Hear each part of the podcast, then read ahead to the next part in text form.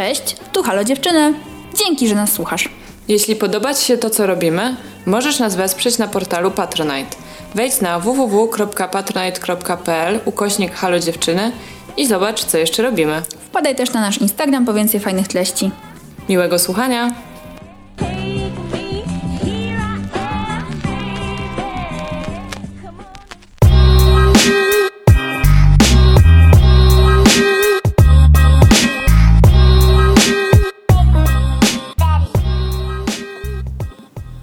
Cześć, ja jestem Zosia Cześć, ja jestem Ula. i to jest też podcast. Halo, dziewczyny.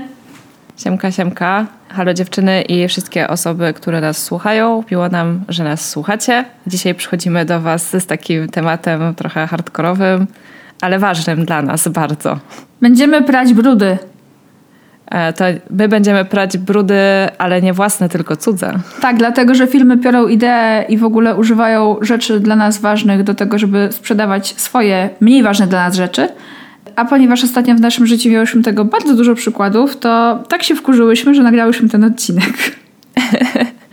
Tak, e, my dostajemy briefy reklamowe od różnych agencji albo od firm i często te briefy są pisane takim językiem, bo w taki sposób, który nas strasznie wkurza, dlatego że e, ewidentnie widać, że dział marketingu się bardzo napracował, e, żeby te produkty, które chcą, abyśmy my sprzedawały, czy reklamowały, czy cokolwiek, firmowały jakoś tam swoim podcastem, e, są opakowane w rzeczy, które są dla nas ważne, takie jak feminizm, takie jak ekologia, czy ciało pozytywność. E, I uważamy, że to po prostu nie jest ok, bo y, bardzo rzadko zdarza się tak, że faktycznie te wartości są spójne z tym, co robi ta marka i z tym, co sprzedaje. E, Więc po prostu to jest trochę nasza reakcja na to. E, Oczywiście nie bójcie się wysyłać nam nadal briefów. My po prostu często odmawiamy i pewnie dalej będziemy odmawiać, bo świat się raczej szybko nie zmieni. W tym odcinku będziemy gadać nie tylko o tym, co się nam przydarzyło, tylko też o takich ogólnych, globalnych trendach, bo myślę, że przykładów na takie używanie i po prostu dojeżdżanie wartości i używanie takiego bardzo słabego języka widzicie dookoła siebie codziennie.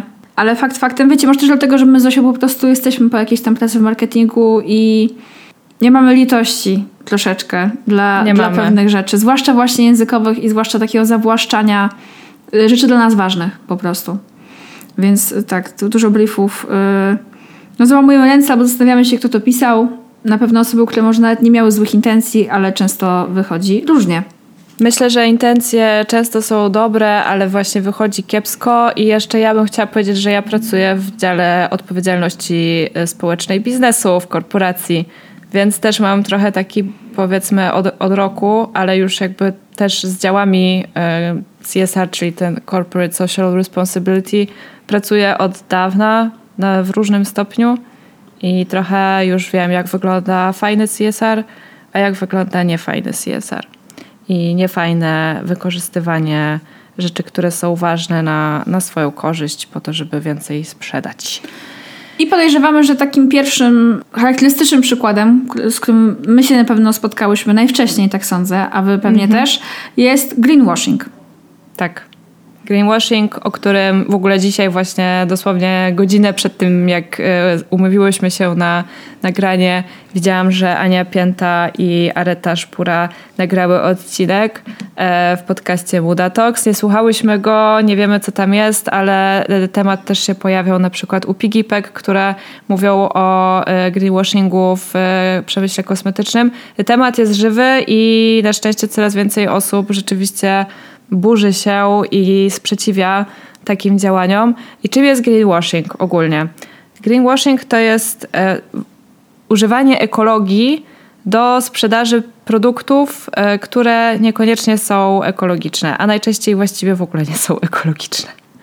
E, I chwalenie się jakimiś działaniami na rzecz ochrony środowiska w momencie, kiedy często e, te firmy są e, trucicielami środowiska i po prostu swoimi działaniami marketingowymi próbują stworzyć taką zasłonę dymną, która sprawi, że my jako konsumentki i konsumenci e, odwrócimy, e, że to odwróci po prostu naszą uwagę od tego, jak naprawdę te firmy funkcjonują i jak brudzą i śmiecą i wcale nie robią nic dobrego. A przy okazji, ponieważ dla takich firm najważniejszy często jest zysk, to oni także takimi działaniami jak na przykład oszczędność prądu, czy mniejsze zużycie wody, czy jakieś tego typu rzeczy, które my jako konsumenci możemy uważać za fajne, to tak naprawdę są tylko praktykami, które mają służyć oszczędzaniu i cięciu kosztów. A jednocześnie mogą powodować, tak wiecie sami pewnie i same, że naklejenie bio czy zielono opakowanie może powodować u Was, że chętniej po takie rzeczy po prostu sięgacie, bo to wychodzi z badań raportów. Dokładnie. Bo właśnie trochę tak, tak, tak to wygląda, tak działa, yy, tak działają te strategie marketingowe czy, czy brandingowe, bardziej marketingowe, po prostu obserwują rynek, obserwują Was, e, robią badania i widzą, czym się interesujecie, jakie są Wasze e, czułe punkty, co, was, co jest dla Was ważne, e, co ma specjalne miejsce w Waszych serduszkach, czym się przejmujecie, co Was wzrusza. I właśnie biorą te rzeczy dla Was ważne i, no i biorą, aż wycisną z nich cały, w tym przypadku zielony kolor i po prostu zostanie szara szmata. Co zresztą często się dzieje z ubraniami z e, sieciówek, które, e, które najchętniej, najgłośniej mówią o tym, jak e, proekologiczne działania wdrażają w swoich firmach i jak zamierzają poprawiać swoje praktyki. Ja jestem za tym, żeby poprawiały swoje praktyki. Mam tylko wrażenie, że robią to po prostu w zły sposób i właśnie, że te działania są bardziej pod publiczkę. Jeśli chodzi na przykład o branżę odzieżową, bo to jest taki, um, taki obszar, który mnie osobiście najbardziej mhm. wkurza, to yy, kojarzycie te różne duże sieciówki, które ogłaszają, że można im oddać stare ubrania i oni te ubrania poddadzą jakiemuś, jakiemu, jakiemuś e, recyklingowi. Czyli, że te ubrania dostaną albo jakieś nowe życie, albo nawet jeśli nie, może w formie ubrań, to przysłużą się do czegoś innego. E, no i to jakby już jest pułapka, to do czegoś innego. Bo jakby wiecie, to są e, firmy, które stworzyły system fast fashion, czyli szybkiej mody, która polega na tym, że po prostu rocznie masz nie dwie kolekcje, tylko osiem. E, co chwilę masz wyprzedaż, e, kupujesz ubrania, które tak naprawdę które są dosyć tanie, a, a tak naprawdę możesz je założyć ze trzy razy, bo po kilku praniach się rozpadną. E, no i jakby zbieranie od was tych rzeczy z jednej strony wydaje się całkiem spoko, tak? No bo biorą odpowiedzialność za to, że wyprodukowali tyle szmat, ale jakby trzeba zwrócić uwagę na to, że może rozwiązaniem byłoby nieprodukowanie szmat i po prostu przestawienie się na trochę inny model produkcji ubrań, na produkowanie mniej, na produkowanie rzadziej, może trochę drożej nawet, ale po prostu nie w taki sposób, który generuje coraz więcej śmieci. E, próbowałam znaleźć jakieś dane i to nie jest jakoś tak chyba za dobrze aktualizowane na bieżąco, ale generalnie według e, danych z roku 2015 tylko 1% wszystkich ubrań nadawał się do tego, żeby je przerobić na inne ubrania. Słuchajcie, to też, też sam mm, przemysł recyklingowy, czy to będą śmieci, czy ubrania, czy cokolwiek innego, on jest skomplikowany, on też potrzebuje energii, wody i tych wszystkich rzeczy, więc to nie jest tak, że przestajemy łożyć na te ubrania, tylko kiedy je wrzucimy do jakiegoś kosza, czy właśnie zaniesiemy do sklepu, do sieciówki i wrzucimy do takiego miejsca. Nie mówiąc już o tym, że też przemysł w ogóle modowy i ubraniowy, on już jest obarczony dużym kosztem produkcji, bo nawet jak robisz y, nie bardziej ekologiczne ubrania czy cokolwiek, to też jest właśnie duży koszt y, środków i wody i energii, ale też y, zawsze musisz mieć tę rozmówkę trochę większą, no bo przecież nie robisz tego, tego na zamówienie, tylko żeby wypełnić tą półkę sklepową, nawet ekologiczną i małą. Więc to też już jest miejsce, gdzie jest dużo potencjalnych nadwyżek, nawet próbując być eko. Dokładnie tak. Też e, pamiętajmy, że jeszcze niedawno był problem z poddaniem recyklingowi tetrapaków. Obecnie mamy już technologię, która pozwala na rozdzielenie kartonu od tej warstewki takiej aluminiowej, czy nie wiem co to jest do końca, ale takiej, która sprawia, że karton z mlekiem nie przecieka, czy tam z sokiem. E, no i teraz spójrzcie na etykietę waszych t-shirtów czy spodni. Tam nie ma jednego materiału tam są różne materiały, które, żeby mogły zostać podane recyklingowi, trzeba od siebie oddzielić. To jest najczęściej po prostu w ogóle niemożliwe. żeby oddzielić e, elastan od e, bawełny, poliester od akrylu. No trochę teraz zmyślam, jakie mogą być te mieszanki w, w składzie ubrań, bo, bo dawno nie patrzyłam na etykiety swoich ciuchów, ale dobrze wiecie, że czasami patrzycie na skład, bo chcecie na przykład wiedzieć, czy tam jest więcej wełny, czy bawełny, tak? Czy to będzie bardziej grzało, czy, czy nie wiem, czy bardziej chłodziło, whatever. E, no więc te wszystkie materiały trzeba o siebie oddzielić, żeby to się do czegoś nadawało. Ja na przykład przeczytałam, że całkiem nieźle się recyklinguje rzeczy z wełny. Można z nich zrobić na przykład dywany mhm. albo garnitury ponownie, ale no to musi być po prostu czysta wełna żeby to było możliwe. Co jest już drogim materiałem też trudnym do tak. uzyskania, bo owiec jest na świecie ograniczona ilość. Dokładnie.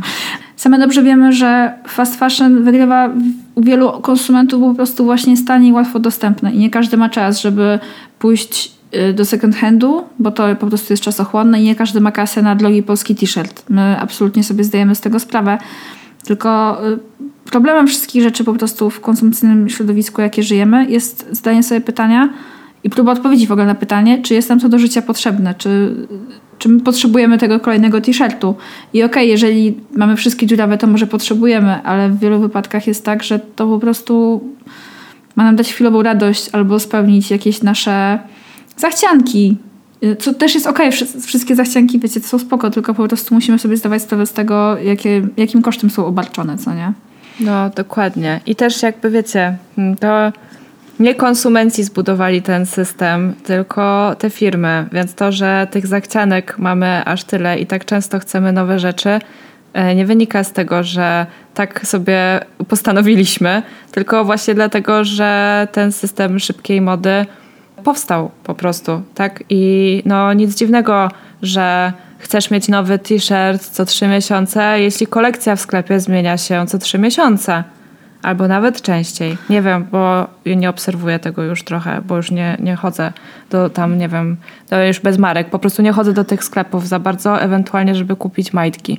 Tak. Yy, na szczęście, znaczy na szczęście, przez to, że greenwashing jest obecny jakby jako temat rozmowy w ogóle pewnie od lat 70. albo 80., no to już są jakieś dyrektywy i jakieś prawa na to, żeby to chociaż trochę ograniczać. Chociażby w Unii Europejskiej jest dużo dyrektyw, które jasno kontrolują to, co może być nazwane bio, co może być nazwane eko, mhm. co nie zmienia faktu, że masa producentów i tak właśnie próbuje przez same skojarzenia z kolorem na przykład swojego opakowania tak. wpłynąć na to, żebyście po to sięgnęli.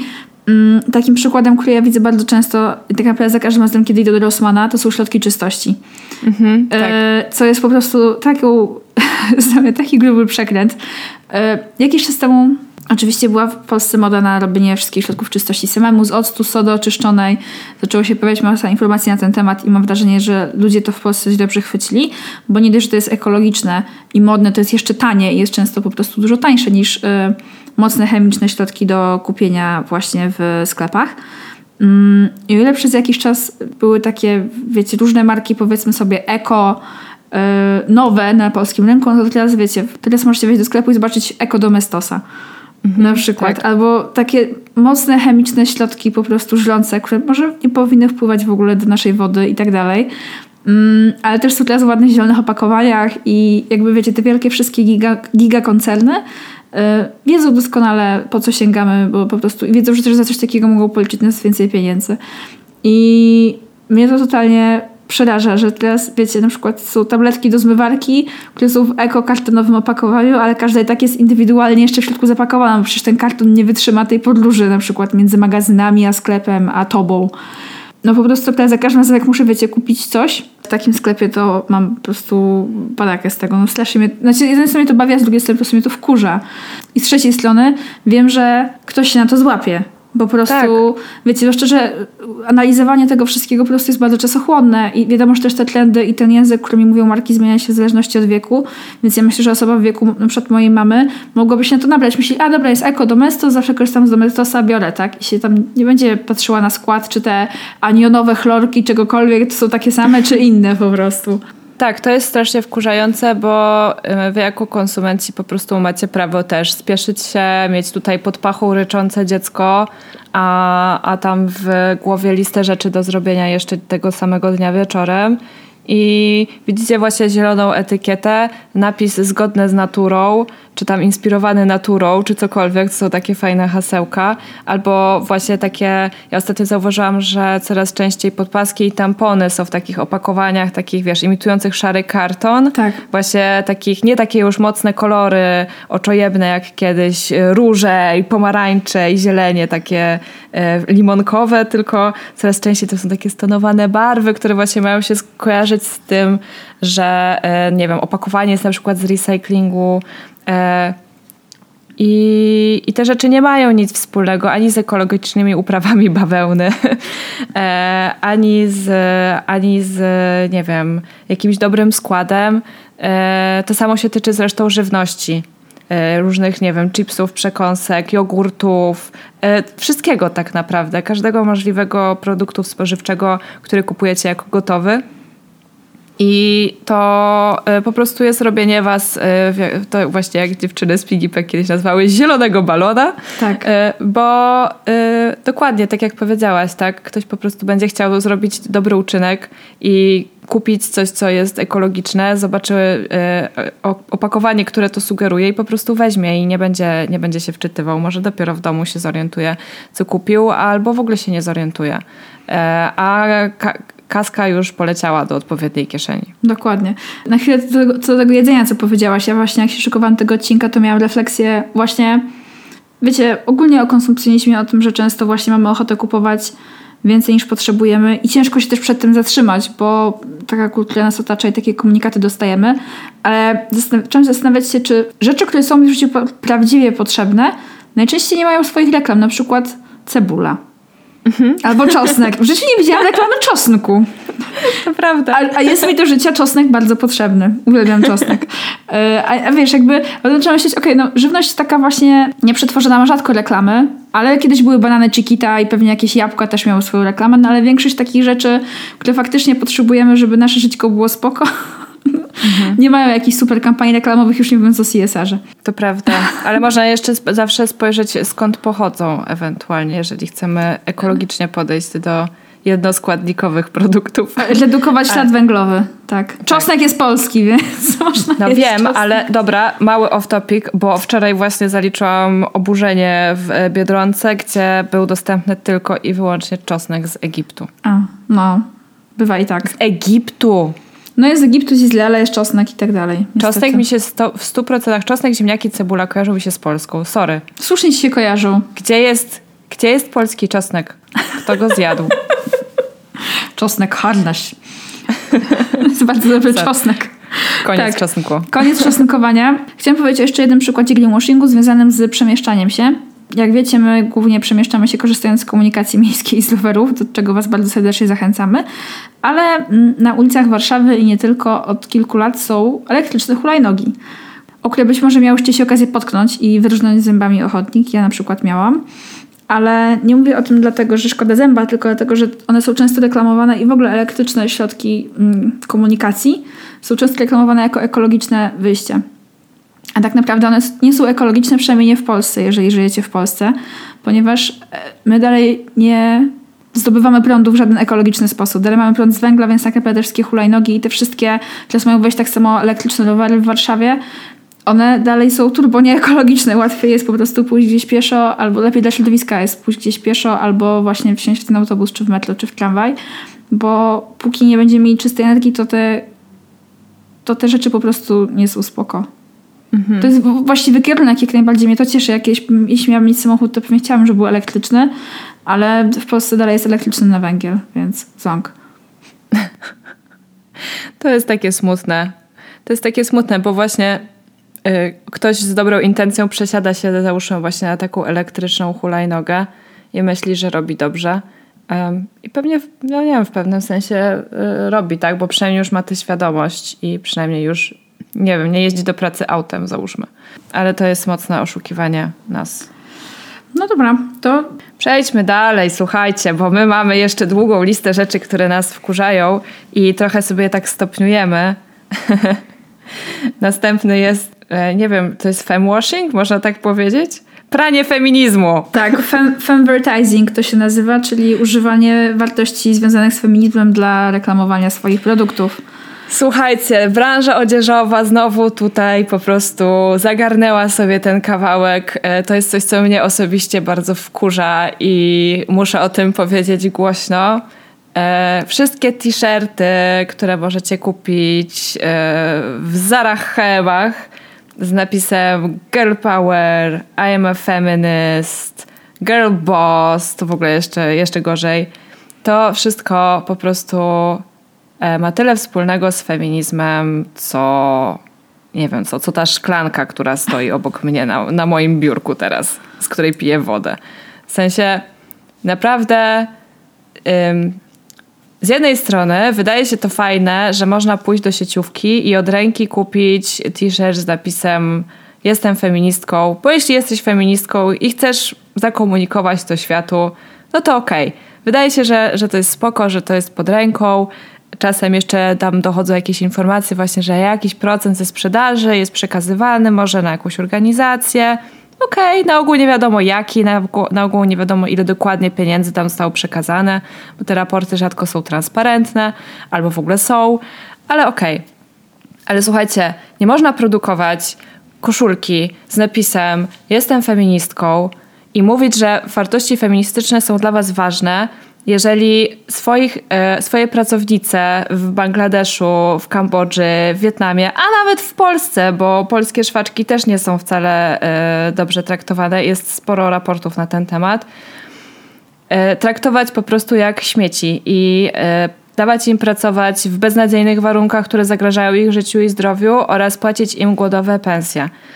Nie ma to nic wspólnego z feminizmem. Zauważcie też, że te koszulki się pojawiły jakiś czas temu, dlatego że właśnie osoby, które są grupą docelową takich sklepów, wierzą w te wartości i identyfikują się z feminizmem.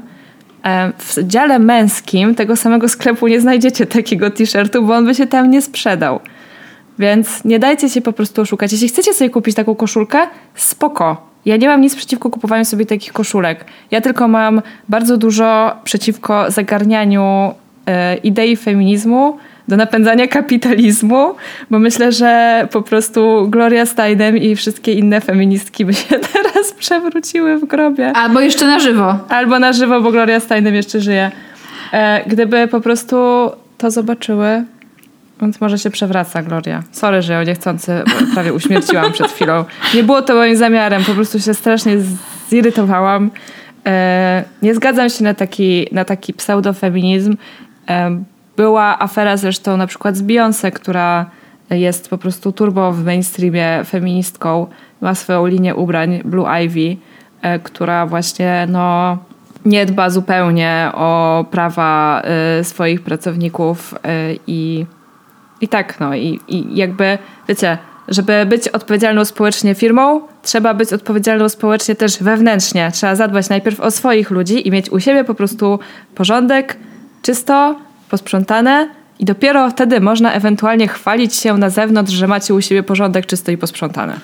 Tak, no tak jak powiedziałaś, feminizm jest trendem po prostu. I odkąd stał się popularny parę lat temu, między innymi za sprawą Beyoncé, trafił do mainstreamu, która po prostu jako Queen Bee użyła mm, fragmentów przemowy Chimamandy Ngozi Adichie w swojej, w swojej piosence zemiksowanej, yy, to to trafiło pod strzechy i dopiero później był ten boom na koszulki The Future is Female, a Prawda jest taka, że po prostu kapitalizm chce nam sprzedawać produkty, których często nie potrzebujemy, ale używa do tego prawdziwych wartości, prawdziwych przeżyć i prawdziwych emocji.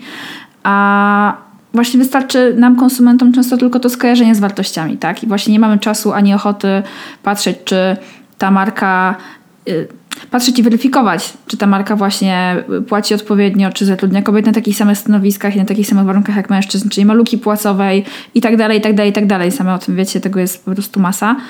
Mm, a fakt też jest taki, takie zwrócenie się w stronę kobiet jest, wydaje mi się, związane z tym, że po prostu kobiety mają ogromną siłę nabywczą. Tak jest. I one często decydują o konsumenckich wyborach po prostu dokonanych w danym domu, bo one po prostu często robią zakupy. I nieważne, czy. Wiadomo, to się też zmienia z czasem i tak dalej. Te gospodarstwa domowe się zmieniają w statystykach i to pewnie będziemy widzieli chociażby po spisie ludności w Polsce albo cokolwiek. I dlatego teraz po prostu widzimy, wiecie, coraz więcej marek, które próbują się pod to podłączyć i nie sprawdzają właśnie tego, tak jak powiedziałaś, u siebie, tylko wystarczy, że trochę to poliżą, trochę się obok tego postawiał, albo nawet wprost y, przez lata mówiły kompletnie inne rzeczy i właśnie zdobywały pieniądze na pogłębianiu na przykład kompleksów kobiet, czy w ogóle dzieleniu właśnie kobiet, czy wprowadzaniu kobiety w jakiś stan zażenowania i wstydu.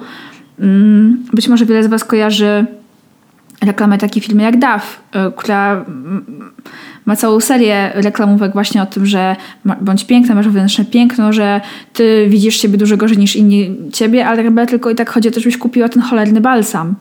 Tam, mhm. nawet jeżeli te wartości są ok, ten komunikat jest ok, to celem jest tylko to, żebyś pamiętała, że ok, może jesteś ładniejsza niż ci się wydaje, ale nie możesz mieć suchej skóry. tak. Tak, my A... jesteśmy, nie jesteśmy w ogóle przeciwne pielęgnacji. To też, żeby nikt nas źle teraz nie zrozumiał, że my tutaj mówimy, że nie wiem, smarowanie się kremem jest niezgodne z feminizmem.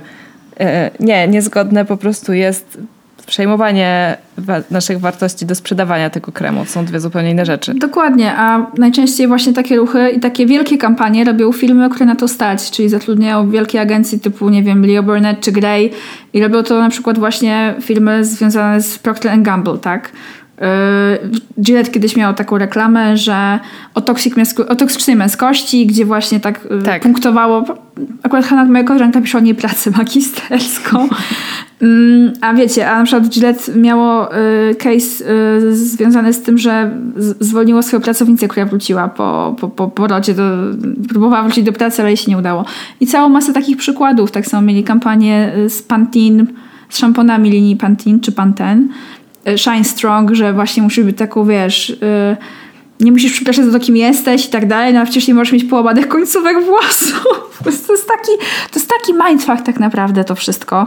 Wiecie, tak. to, nie ma, to nie ma sensu i to jest najbardziej irytujące, że naprawdę, żeby podjąć spoko decyzję, to się musisz zastanawiać, że to jest ciężkie i to jest jakby, jakby życie nie było wystarczająco trudne, to dostajesz kolejny po prostu mentalny wysiłek, który musisz podjąć, żeby robić lepiej, jeżeli ci oczywiście na tym zależy i możesz sobie na to pozwolić. A te reklamy jeszcze, przez to, że są tak super robione i są wysokiej jakości, ten przekaz jest robiony przez najwyższej klasy profesjonalistów i speców, jest tak emocjonalny, że wiecie, ja też ja lubię takie reklamy, bo ja się po nich czuję lepiej, jak oglądam reklamy Nike, że mogę wszystko i widzę po prostu, że dziewczynki mogą być i kwiatuszkiem, i bokserką, i w ogóle czymkolwiek. Tak, ja się wzruszam, ja się wzruszam tak samo, bo po prostu to jest piękne, a potem wiesz, to są jednak najacze, no nie jest to super firma, która ma całą masę nadużyć na każdym możliwym tle, tak?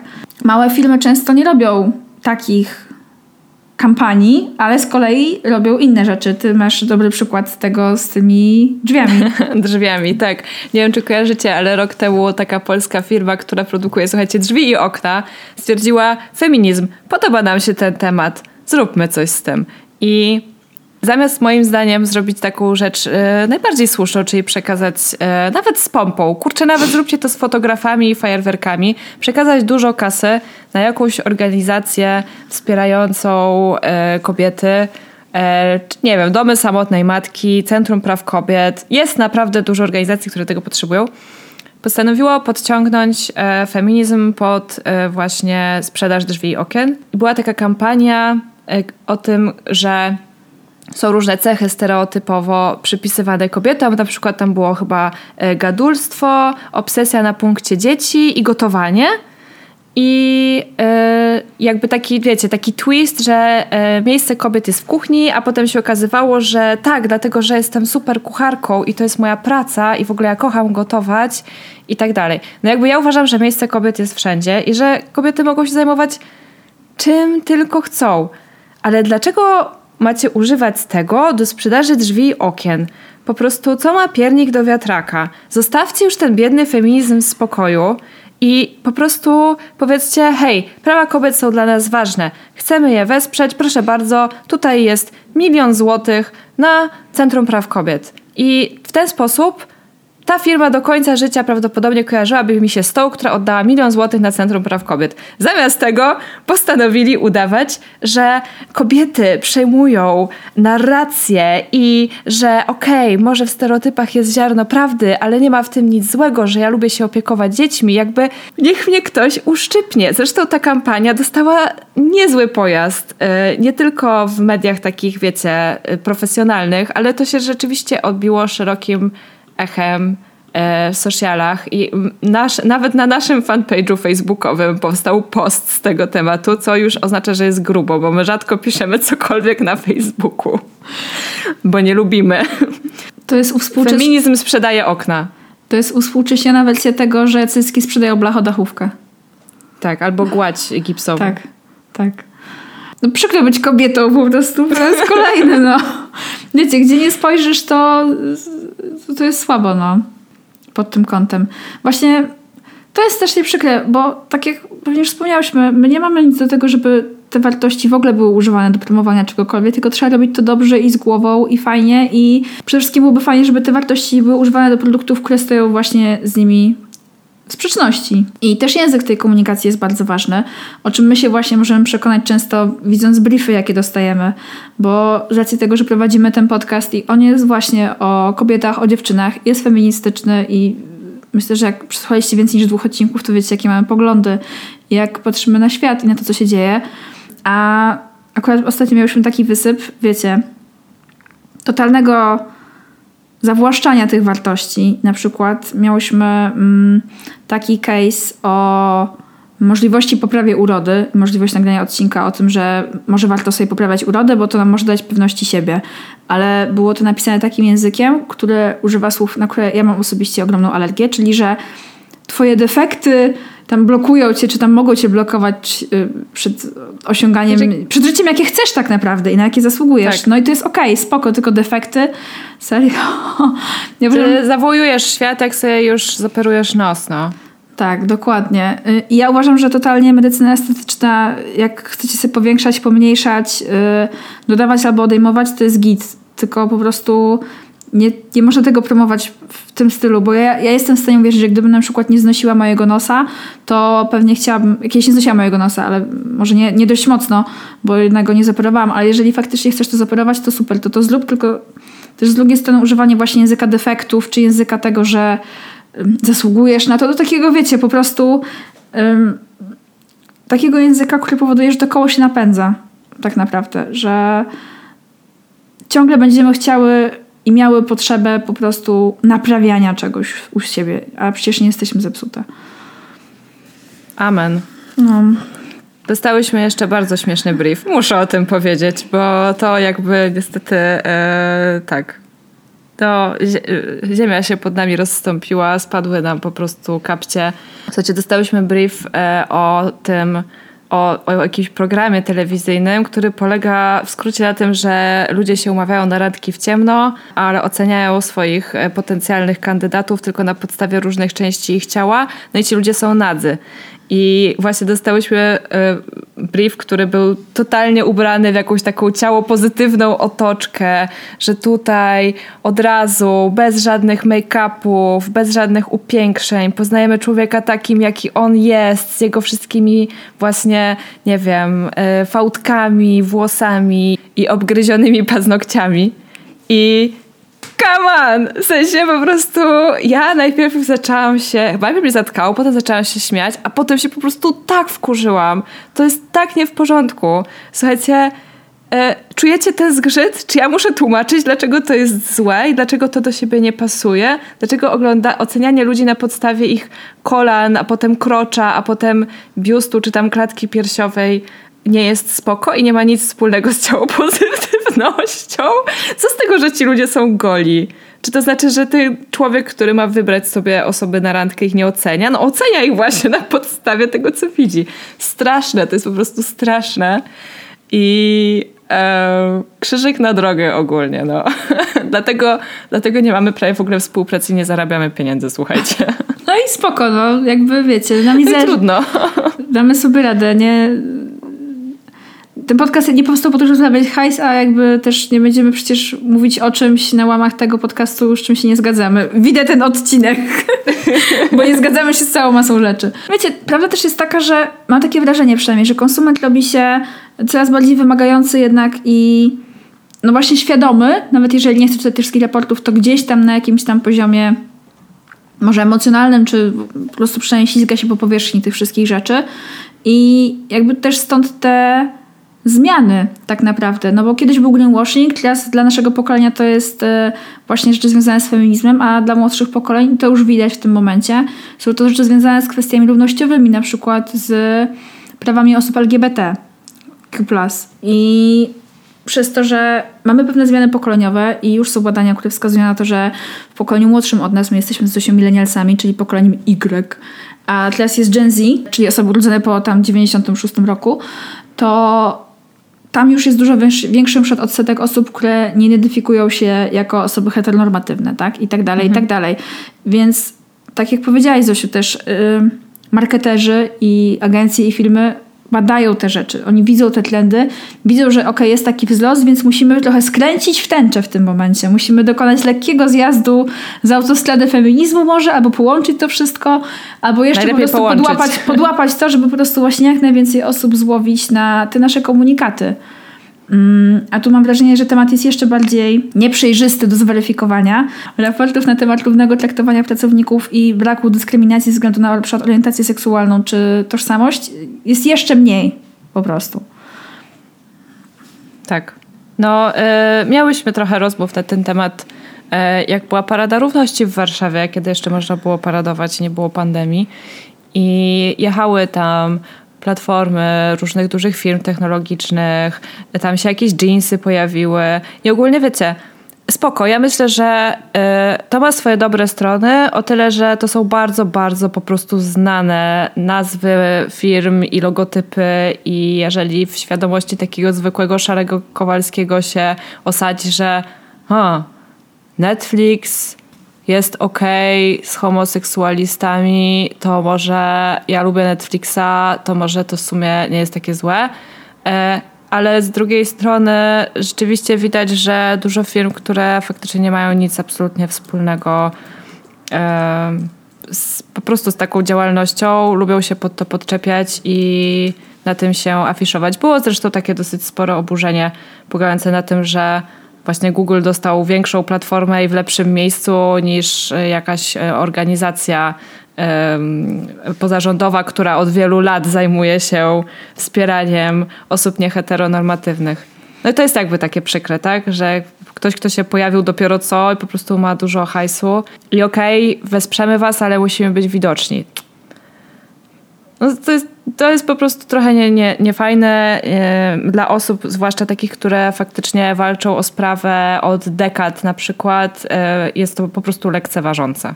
Jeżeli jesteście osobą LGBT, która mieszka w Polsce, no to sami wiecie, jak tutaj jest. Jest totalnie beznadziejnie. I jasne, spoko, że kilka firm globalnych y, postanawia nałożyć tęczę i właśnie sfinansować część tych rzeczy, ale tak naprawdę to dalej nie zmienia tego, że bardzo mało, mało kto działa na rzecz zmiany legislacji na przykład, tak? Mhm. I kiedy dyskutujemy nawet na mm, forum publicznym o, o, tego typu zmianach, no to to nie ma nagle wsparcia tego, tak? Ten lobbyzm gdzieś tam tak. się po prostu kończy. To jest taki mm, po prostu takie sygnalizowanie tych wartości, tego, że tu jesteśmy z wami, ale tak naprawdę pokazujemy, że jesteśmy tam moralnie wrażliwi, czy mamy dobre serduszka, ale na tym się to po prostu kończy. Tak, to jest po prostu bardzo płytkie i powierzchowne i nie ukrywajmy, za kilka lat się może zmienić, jak się pojawi jakiś inny ważny trend, który będzie poruszał serca młodszych e, konsumentów, młodszych odbiorców. Już nie mojej uli na przykład, albo nawet, albo nawet nasze również, tak? Tylko, że już nie będzie nas tak bardzo dotyczył.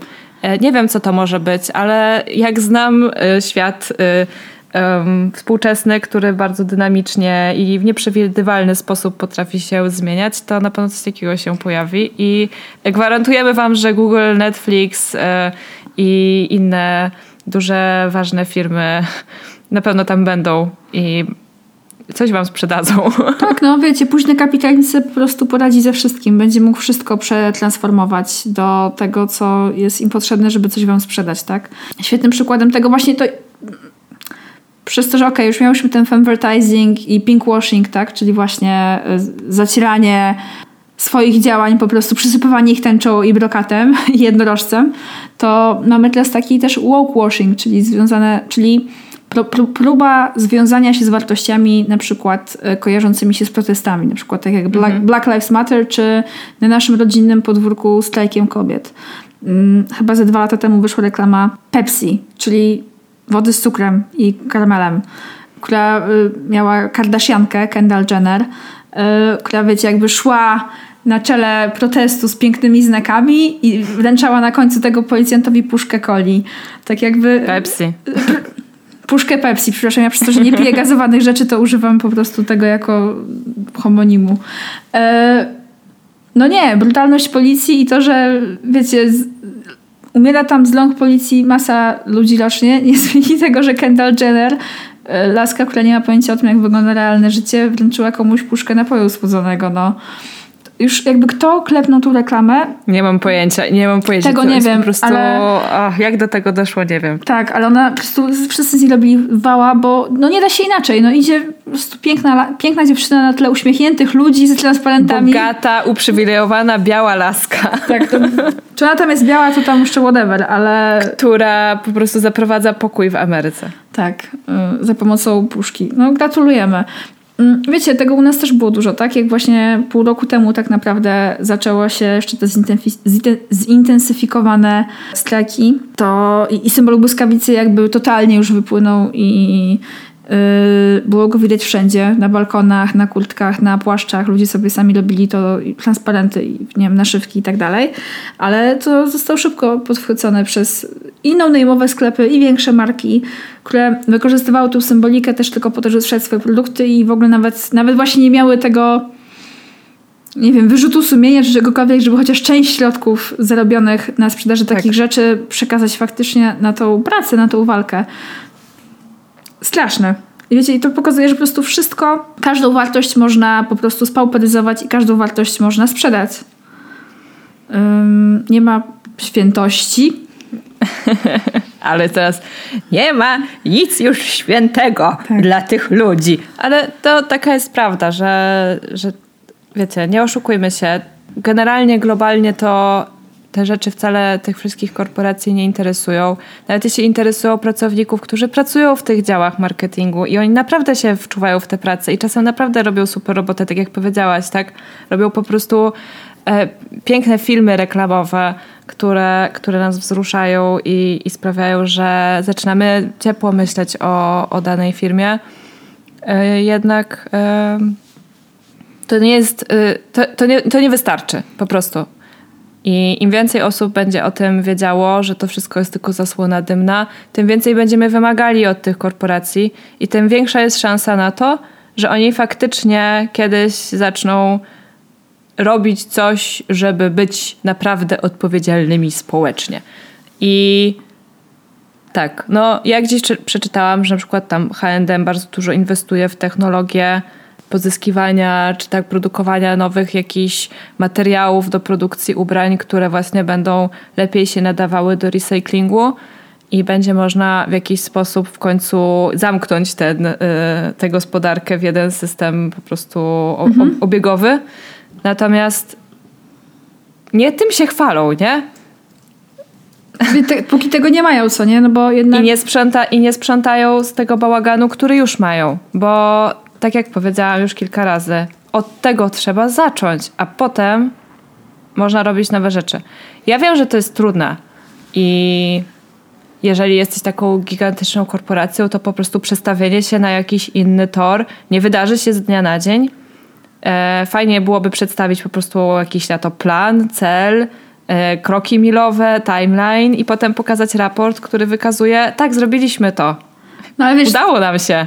Wydaje mi się, że to Wydaje mi się, że póki zysk nie będzie absolutnym celem w samym sobie, maksymalizacja zysku, to, no to nie ma szans na taką zmianę, bo to by się wiązało z tym, że wiesz, że, wiesz, że czy eko, czy inne środki produkcji, czy w ogóle zmiana właśnie gospodarki na gospodarkę obiegu zamkniętego na przykład, tak.